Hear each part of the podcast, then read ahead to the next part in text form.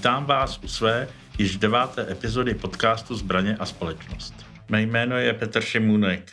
Kdo z vás sleduje dění okolo zákonu o zbraních, ví, jak se vyvíjí situace. Po zamítnutí naší žaloby u Evropského soudu se do hry vrací mininovela. Ta se zanedlouho začne projednávat v parlamentu. Současně s ní se bude projednávat i zcela nový nadstavbový zákon o nakládání se zbraněmi. Pokud si ho chcete přečíst, jde o sněmovní tisk číslo 669. Poslanecká sněmovna parlamentu má tyto zákony na pořadu své 40. schůze, která začíná 21. ledna ve dvě hodiny odpoledne. Mimochodem, mini novela je sněmovní tisk číslo 92. Hlava 2 nadstavbového zákona nese název Zákaz ozbrojených skupin a obsahuje jeden paragraf, číslo 3, který popisuje, co je zákonem zakázáno. A podle tohoto paragrafu se mu také začalo říkat zákon o domobranách. V tomto podcastu bychom vás rádi s novým zákonem o domobranách seznámili. Jako hosté jsou tady Honza Skalický, předseda Asociace výrobců prodejců zbraní a střeliva. A děkuji, David Kará... děkuji za pozvání. A David Karásek, člen představenstva Lexu. Oba, oba pánové se děkuji. velmi aktivně účastnili přípravy právě zmiňovaného zákona. Tak eh, vím, že ten zákon má v podstatě čtyři části, takže každou tu část probereme jednotlivě. První část je zákaz ideologických a paramilitárních skupin, druhá část zavedení systému střelecké přípravy, třetí část oprávnění příslušníků ozbrojených sil nosit zbraně mimo, pracovní, v mimo pracovní době a čtvrtá část je krizové opatření. Tak zákaz ideologických a paramilitárních skupin. Tam si představuju, že se jedná o skupiny, které se nějakým způsobem chtějí vyzbrojovat a za jakým účelem, protože vyzbrojou se sportovní kluby střelecký, vyzbrojou se, nebo ozbrojené eh, skupiny jsou i takový, jako je třeba Lex, že? občanský združení a tak, nestane se náhodou a nemohlo by se stát nějakým výkladem, že i tyhle skupiny budou, budou zakázané. My jsme si samozřejmě byli vědomi, že v případě špatné formulace bychom do těch zakázaných skupin mohli spadnout třeba i my. Proto jsme tam kladli velký důraz na to, aby té definici té zakázané skupiny bylo nejenom to, že ta skupina má zbraně nebo ozbrojené členy, že má nějaké, řekněme, politické nebo společenské cíle, ale také, že aby tam bylo výslovně, že k zákazu je potřeba, aby ta skupina prosazovala nebo chtěla prosazovat ty cíle těmi zbraněmi. To je ten společenský problém, kterému má ten, eh, tohle omezení zabránit. Jde v podstatě o, když to zjednoduším, zákaz vyzbrojování nebezpečných extremistických uskupení. Tak ono jako eh, je celkem zřejmý z logiky věci, co, o co jde, který skupin se to týká a tak. Tam jde spíš o to, jestli vy známe lidovou tvořivost kohokoliv, aby náhodou prostě někdo řekl, no ale Lex to je prostě parta lidí, kteří nosí bouchačky a, a v podstatě se zabývají politickou činností, že? protože se jedná to, je, to je pravda, ale chybí tam, chybí tam ten, třetí, ten třetí prvek, protože my samozřejmě jako ty naše společenské cíle, kterými samozřejmě právo na držení a nošení zbraní je, neprosazujeme nějakým jako vyhrožováním zbraněmi nebo něčím podobným, prosazujeme tím způsobem, že jednáme s politickou reprezentací, podáváme návrhy, oslovujeme veřejnost a to jsou všechno naprosto normální a legitimní eh, způsoby politické a společenské činnosti. Hmm, takže nebojíme se toho. Ono pro, pro jistotu v důvodové zprávě, která je k tomu zákonu přiložena, se výslovně vyjmenovávají některé, řekněme, združení, která jsou tam výslovně uvedena jako ta, která pod ten zákaz nespadají. Jsou to sportovní organizace, myslivecké organizace, kluby vojenské historie, třeba i brané spolky, pokud nejsou politického typu, ale prostě se věnují sportovně brané střelbě a tak podobně. A je tam samozřejmě, jsou tam samozřejmě i spolky, která tímhle společenskými způsoby prosazují právo na držení zbraní. Bude se to týkat i skupin eh, v podstatě jakoby dětí nebo takových těch skupin, které si hrajou airsoftовýma zbraněma na bitvy, nebo LARP skupin, který taky ne, ne, podle různých scénářů to, to, tohle je také vyslovně uvedené v té důvodové zprávě, že airsoftové kluby tam nespadají. No, eh, takhle. Eh, ono to frek, téma je poměrně velmi frekventované, protože samozřejmě se toho média ujela. Eh, média řvou, zakazují se domobrany, eh, mainstream eh, a i takový ten, ta, taková ta sekundární sféra médií se víceméně tady unizono spojila. My upřímně řečeno nevíme, co je jaksi novinářská diletantnost naprostá, spojená teda s neschopností pochopit poměrně jednoduchý psaný text a snahou o nějaké, o nějaké zvýšení čtenosti toho daného média a co je vysloveně úmyslná subverze naší společnosti, snaha o rozvrat, snaha nějakým způsobem poškodit to, to klima. Protože samozřejmě, jak řekl kolega, eh, ten zákon eh, je eh, správný, není nebezpečný, to ustanovení toho daného paragrafu, s tím se musí stotožnit asi každý rozumný člověk, protože samozřejmě on říká, že samozřejmě zakazuje ty ozbrojené skupiny, ale neříká, s jakými zbraněmi. To znamená, tady samozřejmě může, mohu doplnit, že, se, eh, že klub, který vznikne k tomu, aby prosazoval politický eh, cíl s baseballovou pálkou, do toho spadne samozřejmě také. To znamená, nejedná se pouze o zbraně ve smyslu zákona 119, ale jedná se skutečně o to, že ze zbraní někdo bude prosazovat politický nebo náboženský nebo obdobný cíl, což samozřejmě v demokratické společnosti nemá místo absolutně a většinou na takové jednání pamatuje i nějaké ustanovení trestního zákona. Ať už je to já nevím, trestní čin vydírání, útisku, e, nebezpečného vyhrožování. To znamená, jedinec, který by chtěl se tohohle z toho dopustit, tak samozřejmě eh, dříve nebo později eh, stejně spadne do, eh, do spáru orgánů činných trestním řízení naprosto oprávněně, ale právě zde je to uvedeno proto, jako jakési varování a jakási prevence k tomu, aby každý si mohl uvědomit, že Eh, odsaď pocať a dál cesta nevede. Máme v současné době třeba poměrně společenský problém s tím, že spochybňována demokracie, jsou spochybňovány výsledky demokratických voleb a jistý jedinec, eh, který je znám poměrně svým jaksi nepřátelským postojem k naší společnosti, jistý Pehe, již vyzval k tomu, aby, eh, ta, aby ty jaksi dosud pokojné demonstrace, které spochybní výsledky eh, svobodných voleb, byly jaksi okořeněny eh, systémem ala Hongkong, kde ty zbraně a kde ta krev už samozřejmě nějakým způsobem eh, figuruje a kde ty oběti na životech jsou. To znamená, tady vidíme, že v rámci toho té subverze naší společnosti dochází k určitému posunu a tomu je potřeba se postavit, či, což mimo jiné činí právě toto navržené ustanovení. Mm-hmm. Ty, jsi, ty jsi se zmínil něco ve smyslu, kudy by teda měla vést dělící hranice mezi povolenou a zakázanou skupinou. A ta otázka také jako často padá. Já bych dal takový příklad, eh, ze kterého by to bylo dobře vidět. Vzpomínám si, že minulý týden byl ten incident v texaském kostele, kdy nějaký eh, vyšinutý jedinec tam přišel s násilnými úmysly a byl poměrně rychle zneškodněn tou ochrankou, která byla právě jako složená z těch členů té kongregace, kteří byli jaksi pověření, aby tam zajišťovali bezpečnost.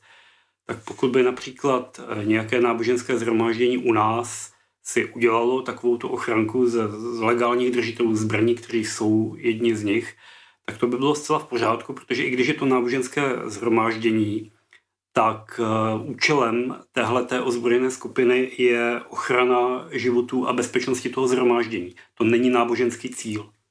Na druhé straně, kdyby si takové zhromáždění ustanovilo třeba jako ozbrojené hlídky, které by šířily víru na ulicích nebo dohlížely na její dodržování, tak to by určitě po ten zákaz spadlo.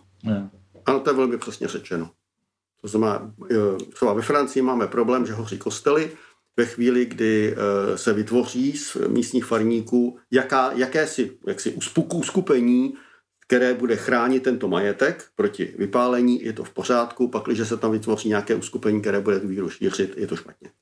Napadá mě taková paralela, protože nedávno jsme tady dělali eh, staré české filmy Žižku proti všem a tak dále. Eh, skupina kolem Žižky asi by pod ten zákon spadala a nebylo by to zrovna legální, co? tak vzhledem k tomu, že eh, celé Čechy byly tuším jako v církevní kladbě a byla, proti, a byla proti ním vyhlášená oficiálně vlastně jako legální trestná výprava, tak to mohlo být celkem jedno. Ale zase na druhou stranu ústava umožňuje občanovi, aby se postavil uh, zhůvěřilé vládnoucí garnituře, která nedodržuje pravidla. A jestliže se vezmeme kontextem té doby, tak samozřejmě tam ze strany církve tím, tím masivním ožebračováním obyvatelstva, prodejem odpustků, podobnými podvody, tak samozřejmě došlo k porušení toho toho jaksi koncenzu fungování, fungování té společnosti. To znamená, eh, zase podle v, jaksi v kontextu s naší současnou právní úpravou, tady bych viděl to ústavní právo obyvatelstva postavit se na odpor té zůvěřilé vládnoucí garnituře. Takže na to navázal ještě teda otázkou.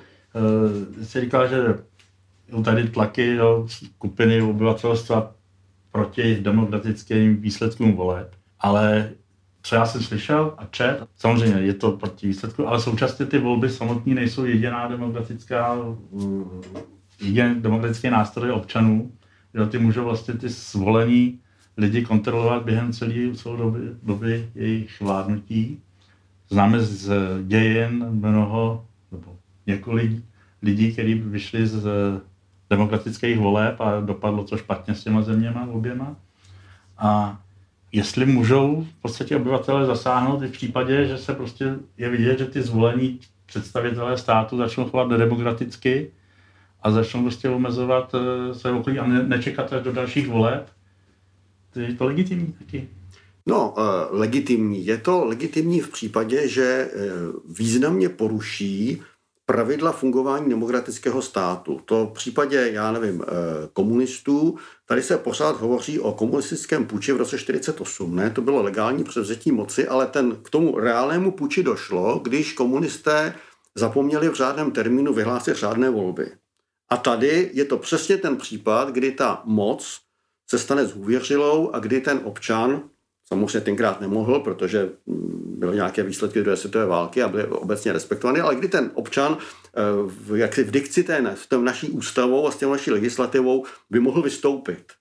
Ale co se týče té současné situace, to nevidím žádný prostor pro to, aby eh, někdo mohl spochybnit výsledek svobodných voleb. Tady samozřejmě jediná šance je, eh, tak už existuje i judikát, kdo si se kdysi dávno pokusil podat trestní oznámení na jakousi, eh, jakousi vládnoucí stranu s tím, že nerespektuje sliby, které dala voličům ve volbách.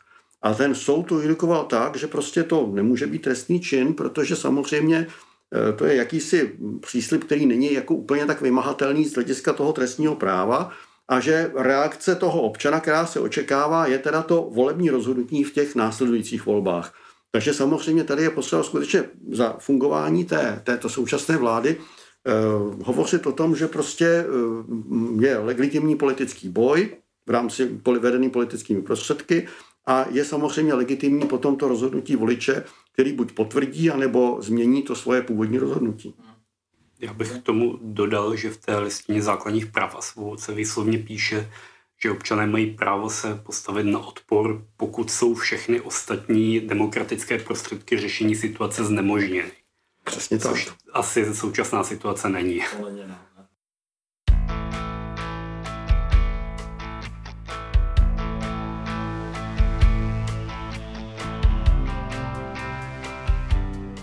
Tak jo, takže můžeme přejít k druhému tématu zavedení systému střelecké přípravy ten zákon, jak je, ten návrh zákona, jak je koncipován, tak samozřejmě vytváří jakousi, jakousi prázdnou krabičku, jakýsi prostor pro to, aby do budoucna tento systém střelecké přípravy obyvatelstva vytvořen. Eh, vysloveně tam uvádí, vláda může nařízením stanovit. Eh, ve chvíli, kdy vláda samozřejmě stanoví, tak eh, pochopitelně potom bude věcí dalších legislativních aktů, jak se s těmi absolventy toho, té střelecké přípravy, jak se s nimi naloží. To znamená, jestli budou nějakým způsobem mm, víceméně organizováni v nějakých, eh, v nějakých eh, braně bezpečnostních spolcích, organizacích, nebo jestli vytvoří nějakou zálohu nějakého ozbrojeného sboru. Eh, v praxi jde o to samozřejmě, že tento stát po zrušení základní vojenské služby postrádá možnost jak si povolat nebo sahnout po zálohách. My máme poměrně dost vysoký, vysoký počet policistů, máme nějaké vojáky, máme nějaké celníky a pro období míru, klidu, pořádku eh, to asi více než stačí. ale samozřejmě eh, má, víme i z minulosti, mohou přijít přírodní katastrofy, mohou přijít ekologické katastrofy, mohou přijít průmyslové katastrofy. Nemusíme stále hovořit pouze o terorismu. A tento stát bude potřebovat nějakým způsobem sahnout pro pozálohách. A eh, pro udržení eh, vnějšího nebo vnitřního pořádku této země jsou potřeba zálohy samozřejmě ozbrojené, a proto ten střelecký výcvik. To znamená, je to, je to výcvik, možnost státu aby si do budoucna vytvořil z lidí, kteří o to mají zájem, kteří se k tomu dobrovolně hlásí a, a kteří jsou ochotni věnovat tomu svůj čas a i své peníze, tak aby si vytvořil něco, co bude moci v případě krize použít.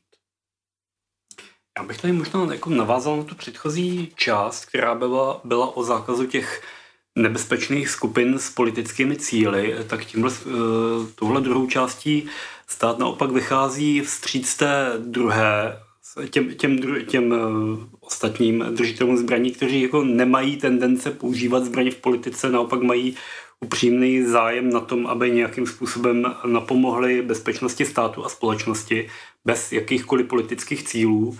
A těm právě uh, stát chce vytvořit právní rámec pro to, aby mohli tímto způsobem fungovat, být nějakým způsobem vycvičeni a v podstatě tvořit jakousi takovouhle bezpečnostní zálohu, která bude čistě apolitická, která prostě nebude mít s politikou nic společného.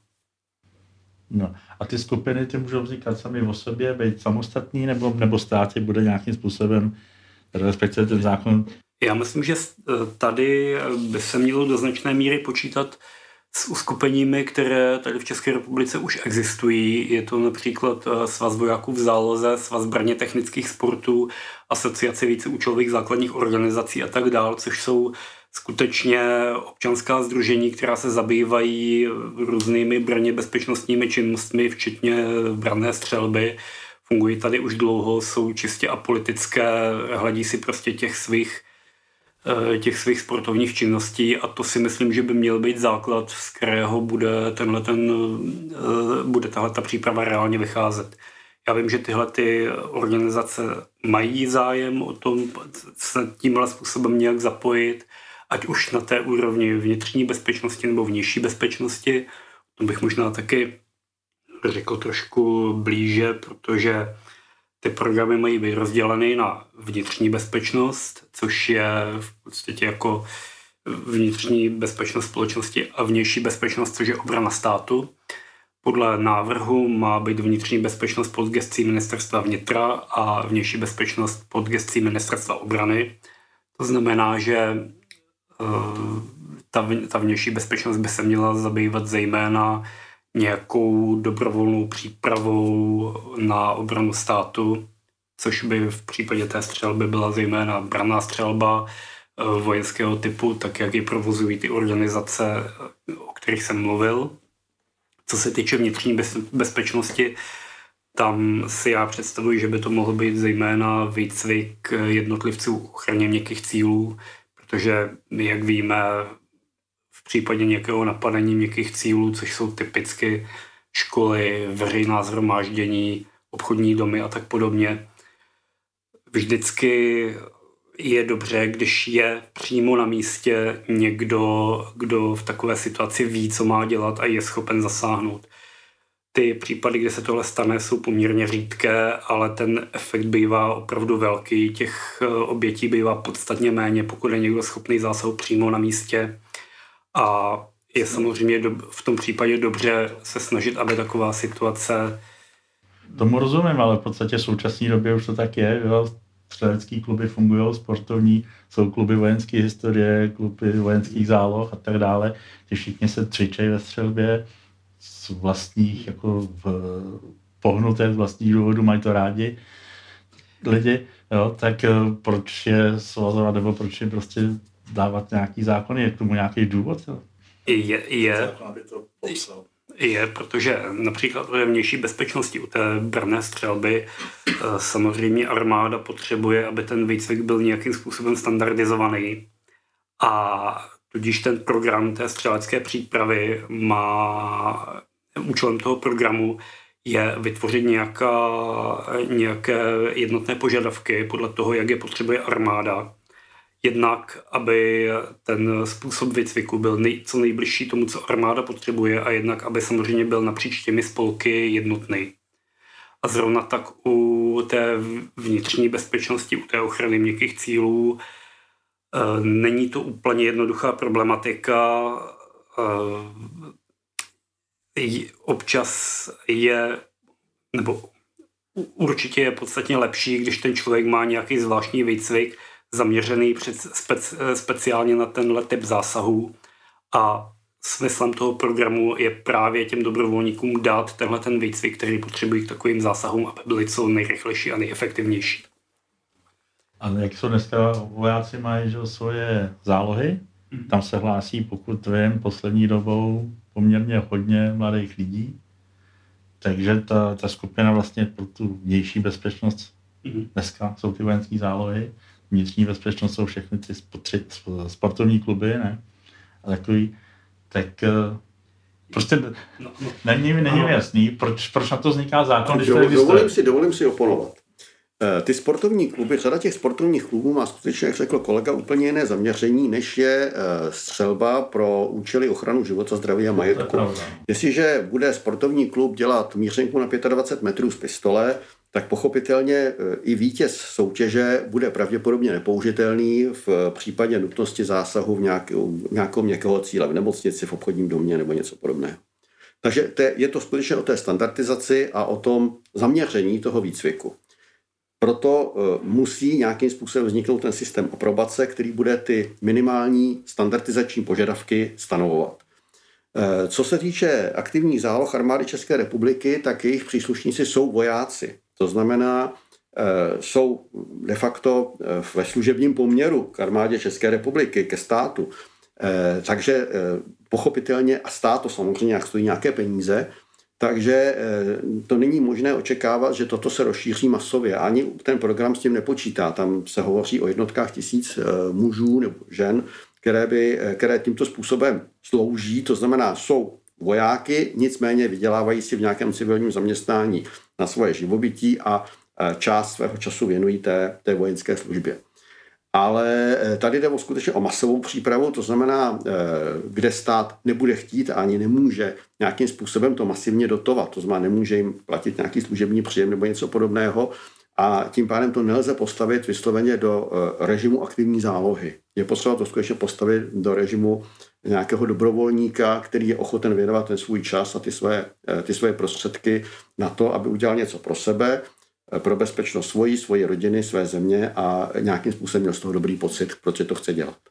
Takže jestli tomu dobře rozumím, tak by stát vytvoří nějaký kritéria, který ten člověk musí eh, se naučit a splnit. Ano, to bude ta aprobace. A to bude vlastně nějaká kvalifikace, aprobace a ten člověk potom dostane k tomu jako nějaký opravdu nějaký certifikát nebo... Bude to, jaký, bude to, jaký bude, bude to zaznamenáno mezi... v centrálním registru zbraní a samozřejmě ten, tento zákon již po, jak si uh, uvažuje s tím, předpokládá, že tato, uh, tato, ten, tato jak si, jednotka, to má zbraň a tento člověk s tou zbraní, že bude tvořit právě tu stanovenou zálohu státu, se kterou další legislativou stát bude moct nějakým způsobem, zase ale na bázi dobrovolnosti nakládat. Když se čistě náhodou stane na Zlatém andělu v obchodáku podobná situace, jako se stala v tom Texasu a bude platit tenhle nový zákon, objeví se tam prostě nějaký zlej člověk s rokovnicí a hodný člověk ho střelí, bude rozdíl, jestli má nebo nemá tu aprobaci? Eh, bude. Bude v tom rozdíl, protože to bude umět a netrefí nikoho bokem. To, no, to, je, důležité, to, je důležité, to je důležité z, jako, to, to umět je, to vlastně ta aprobace je nějaký ano. certifikát, že jo? ale já se to můžu naučit, aniž bych se tam... Samozřejmě, eh, takhle, eh, co se týče toho vlastního zásahu, stále ten člověk bude občan, eh, stále bude konat v rámci nutné obrany, nebo nějaké, nějaké pomoci někomu, kdo bude napaden. To znamená, eh, zákonná pravidla nebude mít pravidla, pravomoci policisty, nebude mít pravidla eh, pravomoci strážníka, o nic takového nejde, se nejedná. Tady jde skutečně o to podnítit a umožnit získání této certifikované kvalifikace, pokud možno širšímu, širšímu okruhu osob a nějakým způsobem prostě umožnit státu, protože stát v současné době už může podle zákona 110 požádat každého občana, jakéhokoliv bez rozlišení, o to, aby poskytl věcnou pomoc při eh, jaksi ohrožení nějaké, nějakého zájmu státu. To znamená, může vás pověřit, abyste hlídal v obci vodárnu, pakliže bude hrozit, že někdo ten zdroj vody otráví. Jestliže budete v tomto systému a budete vycvičen, budete ozbrojen, tak samozřejmě ten svůj úkol pro stát, který vám dnes může uložit podle zákona 110, budete plnit podstatně lépe a významněji. Takže stát tím si získá přehled o těch lidech, který má dispozici. Přesně tak. Stát, o ochotných lidech, který má dispozici. Má lidi, kteří se komu dobrovolně přihlásili, že chtějí být k dispozici. Já bych tohleto rád zdůraznil, že na základě té aprobace by člověk, který získá, měl být jaksi větší dovednosti, větší schopnosti, ale určitě se nepočítá s tím, že by dostal nějaké zvláštní pravomoci. No. Jako s, výjim, s výjimkou té, té jediné, že jako může mít tu zbraň, ale zase nebude mít žádnou zvláštní pravomoc zbraň použít. Její použití bude pořád v režimu nutné obrany nebo krajní nouze, tak jako u kohokoliv jiného. Nepočítá se s vytvořením nějaké jako speciální já nevím, jak to nazvat, eh, kasty, ka, kasty pomocných nedostanu, policistů nebo něco takového. Nedostanu ne. žlutou pásku s nápisem PSVV. Přes, přesně tak. Budou to, budou to prostě obyčejní lidé s, bez jakýchkoliv zvláštních pravomocí, jenom jaksi s, se zvýšenou, zvýšenými dovednostmi a znalostmi pro řešení takových situací. Když to, když to přirovnám, je to jako člověk, který si udělá nějaký pokročilý zdravotnický kurz, eh, tomu nedává žádné pravomoci lékaře nebo něčeho podobného. Jenom prostě umí lépe řešit krizové situace. Rozumím, rozumím. Jo, já jsem chtěl ještě k těm aktivním zálohám. Eh, já to vnímám tak, že ty brané spolky by mohly aktivní zálohy vhodně doplňovat, protože aktivní záloha je velice dobrý a kvalitní výcvik, všem pro některé lidi je jako až tak jako moc náročný. Mnoho lidí si to nemůže dovolit, ať už z důvodu pracovních, rodinných nebo i zdravotních, prostě na několik věkových. týdnů, prostě věkových. nebo věkových, na několik týdnů odejít a věnovat se tomuhle. To znamená, že by to mohl být způsob uh, podobné, podobných aktivit pro lidi, kterým prostě tyhle ty důvody neumožňují se uh, účastnit činnosti v aktivní záloze a i u těch, kterým to tyhle možnosti umožňují, by to mohla být určitá příprava. Protože pokud stát stanoví eh, ten program střelecké přípravy podle toho, jak se to cvičí v armádě, pak člověk, který v rámci třeba branného spolku projde takovýmto výcvikem, tak když se potom přihlásí do armády, do aktivní zálohy, tak tam jde s tím, že už umí s tou zbraní zacházet tím způsobem, který armáda vyžaduje. Bude mít ten výcvik usnadněný. Ale samozřejmě potřeba zdůraznit ten rozdíl mezi eh, výcvikem vojáka hmm. i v aktivní záloze a střeleckým výcvikem, protože samozřejmě výcvik vojáka není jenom o střelbě. To je, to je komplexní proces vzdělávání toho vojáka na danou specializaci. Hmm. Takže tam samozřejmě ty, ta armáda si bude muset potom dovychovat toho vojáka, doškolit v těch ostatních oblastech. Počítá ten eh, zákon už teďko, nebo zatím je to v obecní rovině, s těma aprobacema, jako to znamená, jaký požadavky bude muset ten člověk splňovat. Existují nějaký už jako seznamy, nějaký vláda, otázky. Vláda může nařízením stanovit, je to zatím právě, jak říkáme, je to prázdná vlastně, krabička, je to otevřené a čekáme na to, jaké, jaké návrhy ta vláda eh, jak si přinese do mezirezortu, aby samozřejmě Lex i, i my jsme mohli nějakým způsobem třeba k tomu dát připomínky. No je to zatím v tom zákoně vymezené tak jako obecně, že vláda stanoví podmínky toho střeleckého programu, může tam stanovit například eh, fyzické požadavky, může tam stanovit určitá kritéria splnění, ale není to v tom eh, zákoně konkrétně vymezeno. Mm. Protože konkrétní data se vždycky eh, stanoví pod zákonnými předpisy. Zákon je obecná norma.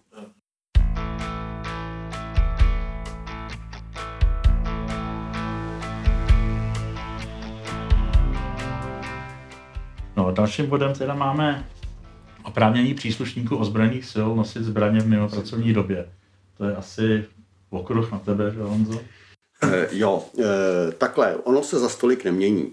E, zejména teda se to bude týkat příslušníků nebo zaměstnanců obecních policií, kteří samozřejmě je, jsou momentálně v režimu zákona o zbraních a v režimu držitele zbrojního průkazu skupiny D, to znamená pro výkon povolání tak ten to bude umožňovat, aby ta obecní zbraň, to znamená tu, kterou mu kupuje obec k tomu, aby eh, s ní vykonával tu službu toho obecního strážníka, tak aby ji mohl nosit v mimo pracovní době. To je asi to, to, to nejvýznamnější, protože v současné době to je... V současné době by může nosit pouze vlastní a samo tu, služební zbraň nosí pouze při výkonu té, té služby.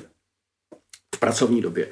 Eh, většina eh, jaksi předpisů zákonů, třeba zákon o policii České republiky, stanoví dokonce povinnost policistovi, aby zasáhl nejen v době služby, ale samozřejmě i v době mimo službu, pak, když tomu nebrání nějaké zvláštní, zvláštní omezení, třeba, že pro ten úkol nebyl vyškolen, nebo že je podle alkoholu co podobného. To znamená, že pro ty příslušníky třeba policie se toho za stolik nemění, Policista v současné době může nosit služební zbraň se souhlasem služebního funkcionáře, zma zase to není, není nějaká změna. Spíš to bude pro ty policisty e, toto ustanovení toho nového zákona takovým jak, jakoby psychologickou podporou k tomu, aby přesvědčili ty své služební funkcionáře, který někteří by třeba byli eh, trošku v jiné době a omezovali by to nošení služebních zbraní příslušníky mimo službu, tak aby je přesvědčili, že skutečně toto mají učinit a e, samozřejmě umožňuje, aby ten příslušník, který je e, mimo službu, tak aby více ten zákrok konal i se svojí soukromou zbraní, toto, tento návrh zákona,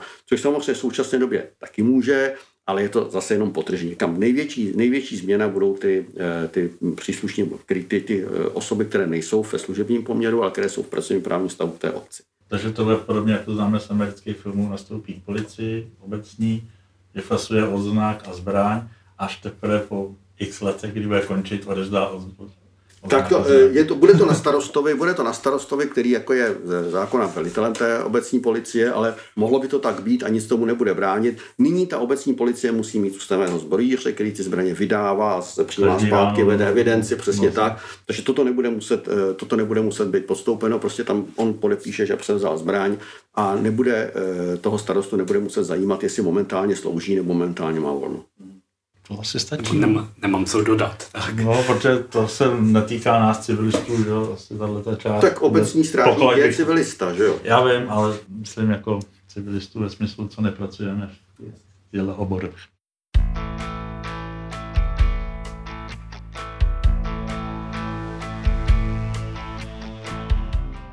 No a nakonec tady máme teda tu poslední část, krizová opatření, k čemu jsou potřeba a jak eh, je zajištěno, aby se nezneužili.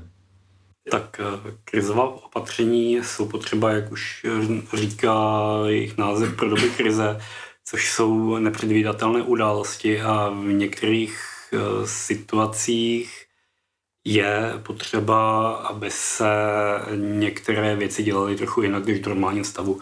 Můžu uvést jako zcela konkrétní případ, kdy v posledních letech České republice byly přimnožené stavy černé zvěře, to je z divokých prasat, a to do té míry, že se až mezi nimi začal šířit africký mor prasat. Na Vlínské, ve, ve Zlínském kraji kvůli tomu byl vyhlášen i stav nebezpečí a bylo potřeba nějakým způsobem eh, zrychleně ty stavy černé zvěře zredukovat.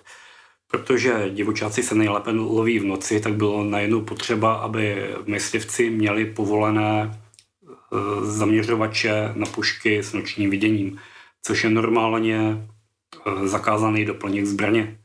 To znamená, musel se kvůli tomu novelizovat zákon o zbraních a střelivu, aby umožnil vydat výjimku na zakázaný doplněk zbraně pro eh, tyhle ty účely.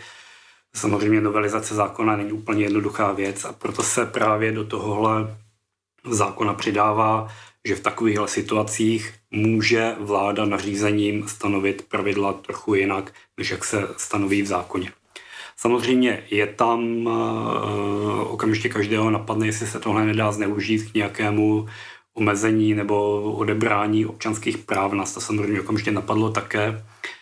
Proto jsme navrhli, aby v tom zákoně bylo výslovně napsáno, že tato opatření nesmějí zasahovat do oprávnění legálních držitelů zbraní, zbraně držet a nosit pro účely ochrany života, zdraví a majetku.